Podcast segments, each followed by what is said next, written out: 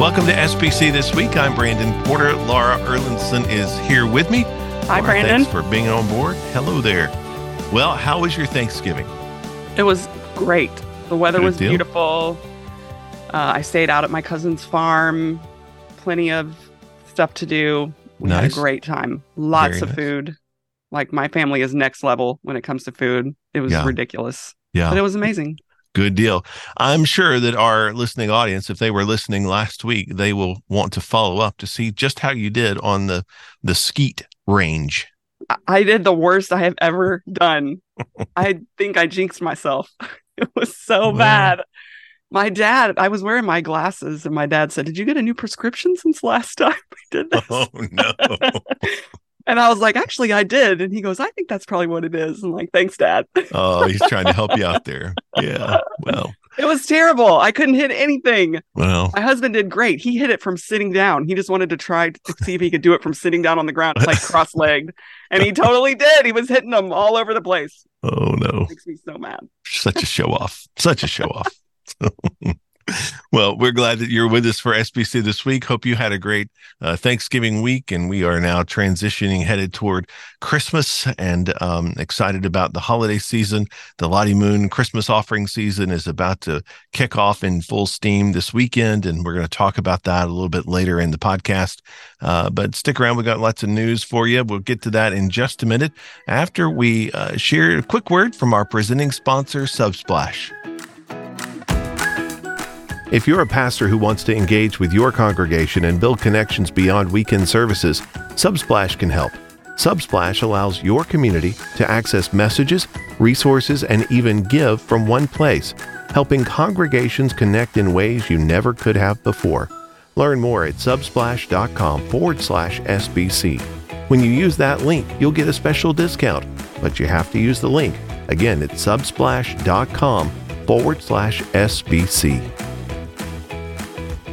All right, Laura. Well, as we came back from the Thanksgiving break, the search committee looking for the next EC president, they were primed at the pump, because on Monday, Neil Hughes was ready to roll with an update. Yeah, it was great. We were all just kind of trying to get back in the swing of things, and we had a pretty big update from the search team. Mm-hmm. Neil Hughes, the chairman of that search team, said that they have moved into the investigative phase. If you remember back at the September EC meeting, he said they had determined like a 4-phase process, like the invitation phase, the interview phase, and then the third is the investigation phase, which is sort of like, you know, the final step, I guess, for a candidate. And so we hope to maybe have a candidate announcement pretty soon and a vote. They're looking to have a vote on a candidate at the February meeting.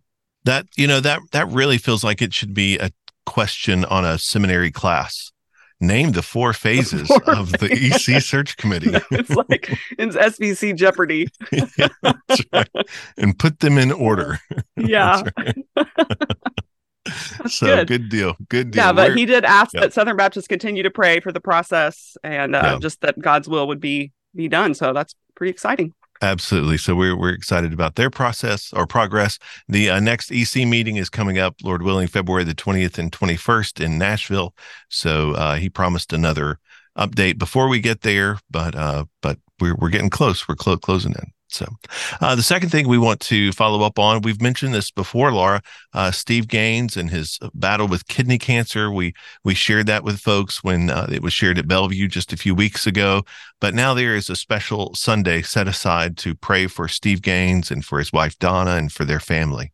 Yeah, he announced just here a couple weeks ago on a Sunday morning that he's been diagnosed with kidney cancer, and that he has a team of, he was very positive. He said, "I have a great team of doctors." He's looking to go to MD Anderson in Houston, and said that there's a team there that's ready to work with him.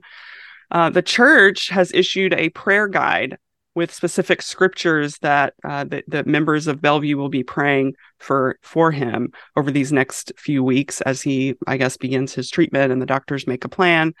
So you can access that that prayer guide if you would like to join in doing that. I'm sure they would appreciate that. Mm-hmm. But Donna Gaines, Steve Gaines' wife, is also on a member of the cooperation group that is looking at what it means to be in friendly cooperation, for churches to be in friendly cooperation with the SBC.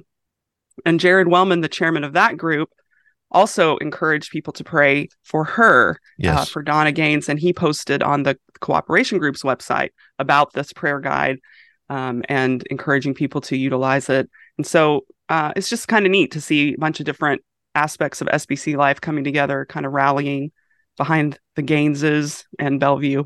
Yeah, absolutely. So we'll continue to pray for them, encourage you to join along if you haven't started already. So certainly lifting them up. Also, a situation that lots of us are lifting up regularly is what's going on in the Middle East with Israel and Hamas. And Laura, we heard some encouraging news this week from the Texas Baptist men, and also from Send Relief as they partner with Baptist Village there in Ashkelon, Israel. Yeah, I mean, if there's a crisis in the world somewhere, chances are there are Southern Baptists on the ground. Right. There's going to be a yellow shirt somewhere. That's right. So the Baptist Village is right outside Tel Aviv, and it was purchased by Baptists in 1946. And as now, it's not really only for Baptists anymore. A lot of different groups utilize it. But it's a Christian facility. It's used as a conference center. A couple of churches meet there and use it as their church meeting space. But in recent weeks, it has been a refugee center, essentially. It has been displaced out of their homes as a result of the war between Israel and Hamas. Don't even know if or when they'll ever be able to go back to their homes. But Send Relief has been on the ground there providing housing, bomb shelters, food, shower units, and even trauma counseling. Mm-hmm. And there was a series of videos that Send Relief posted a few days ago. Bryant Wright is there on location. Mm-hmm. He's the Send Relief president. And he shows in the videos all of the things that Southern Baptists have provided through Send Relief, all of the tents. He actually records one of the videos from inside one of the bomb shelters. And he talks about when they hear the siren, they have 90 seconds to get in here. Wow. And they do it, every day. They have to do it several times a day. And he shows the shower units that have been provided so people can take a shower. And it's pretty powerful to go and just see like the actual tangible things that are being provided for these displaced people. Yeah. Absolutely. There's lots of information. Those videos are accessible at sendrelief.org. And so we want to encourage folks to go there and and the Texas Baptist men. I didn't say this. We had a story from the Baptist Standard in Texas. They've had 3 different teams go since the start of the war and working literally almost around the clock from 5:30 in the morning until after 9:00 at night, making up to 3,000 meals a day for people and distributing meals. And it's pretty astounding. It is. It's very inspiring, and just so grateful to them for their faithfulness and the work that they have persevered in over these weeks since that attack in October. Also, speaking of folks in yellow shirts feeding people, it also is going on down in Georgia this week in conjunction with the funeral for Rosalynn Carter, former First Lady Rosalynn Carter.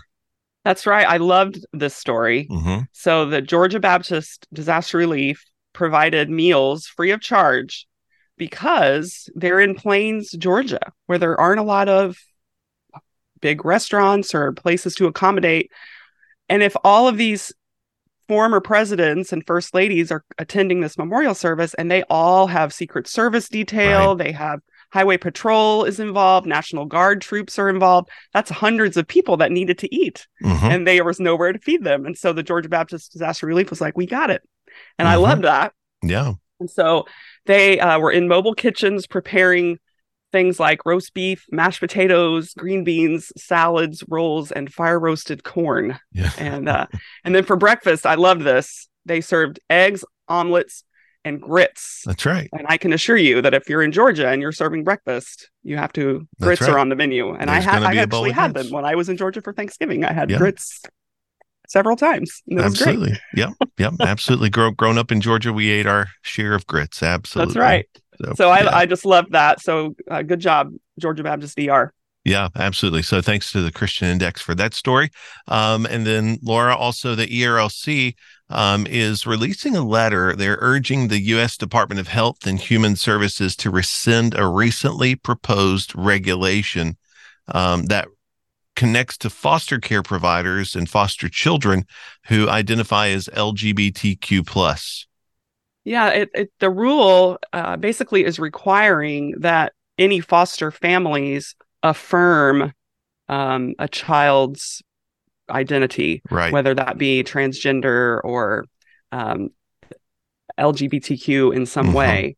And ERLC president is saying that this is like a pretty severe violation of the religious liberty of these families. Yeah, he said the rule discriminates against religious and faith-based foster care providers by forcing such organizations to choose between their deeply held convictions and their desire to live out their faith by caring for some of the most vulnerable children in our society. Yeah, he said a foster family shouldn't have to agree with every political, spiritual, or other belief of a child in order to be a safe home and a proper home for a family. Yeah. And their beliefs regarding sexuality and gender identity should not detract from their ability to welcome children into their home and to be a welcome and safe place for that child.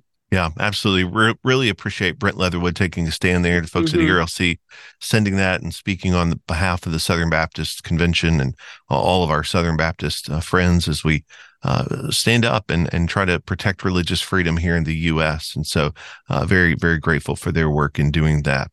All right. Then, Laura, of course, it just can't be December without Lottie Moon coming to mind. That's right. We're recording this on a Friday, and Week of Prayer starts in 2 days. That's right. On Sunday. So I'm scheduling stories today to go up on BP Sunday morning and Monday morning and Tuesday morning. Every day, we're going to have a Lottie Moon story. Yeah. Be looking for those stories. Be praying next week. There are specific prayer requests for each day on how to pray for missionaries and how to pray for the IMB. And so always an exciting time. Laura, it is strange also to record a podcast and not talk about state conventions.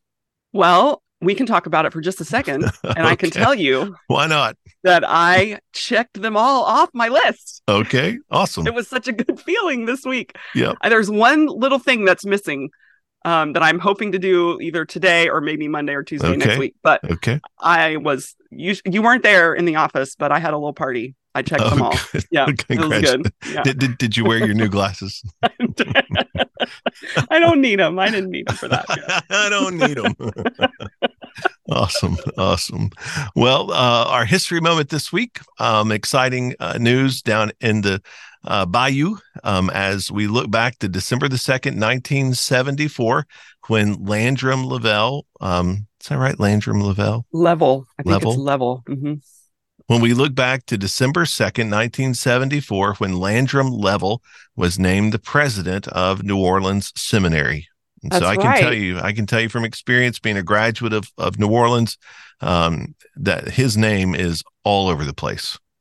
Yeah. And I learned something today. I think I always just thought that Leavell College and the Leavell Auditorium there at the campus were named for him. Mm-hmm. And they kind of were, the college was kind of named for him, right? But his uncle was also president of New Orleans Seminary. Yeah. From, let's see, I have it in front of me. 1946 until 1958. Yeah. Yeah. And so the Leavell family. That's right. I don't know why I didn't know this. I learned this. And so the Leavell family is who the college is named for. Mm-hmm. And the chapel is actually named for the uncle. Mm-hmm. And but Landrum Leavell, the nephew, became president of New Orleans Seminary, or was elected in December of 1974, and served as president for 20 years, president of New Orleans Seminary. He passed away in 2008, and I got to reread his obituary today as we were looking into this, and it was just really encouraging. I remember when we published this, even back in 2008, but it was good to just read it again and read just how influential he was. Yeah, absolutely. He came into that post from being pastor at First Baptist Church, Wichita Falls, which is interesting that Morris Chapman was later the pastor of that church. And so for Dr. Leavell, they also named an endowed faculty chair in the New Testament and Greek department. It bears his name there. Oh, wow. That's neat. So, and the city. So actually the city, here's another neat thing. The city of New Orleans designated a portion of the campus as Leavell Lane in honor of the many contributions made by him and his uncle. And so even the city took note of this family's love and care for that seminary's campus. That's really cool. Mm-hmm. It's like a Teddy and Franklin Roosevelt situation. Yeah. Absolutely. Absolutely. Like uncle and nephew. Yeah. Very cool. Very cool. All right. Well, Laura, thanks so much. We thank you folks for listening to SBC this week. Looking forward to sharing with you through the Lottie Moon season. And just as we begin to think about year in review and putting a finish to 2023. Thanks, Brandon. And as always, don't take our word for it. All of these stories and a lot more. And Lottie Moon Christmas Week of Prayer Stories at baptistpress.com.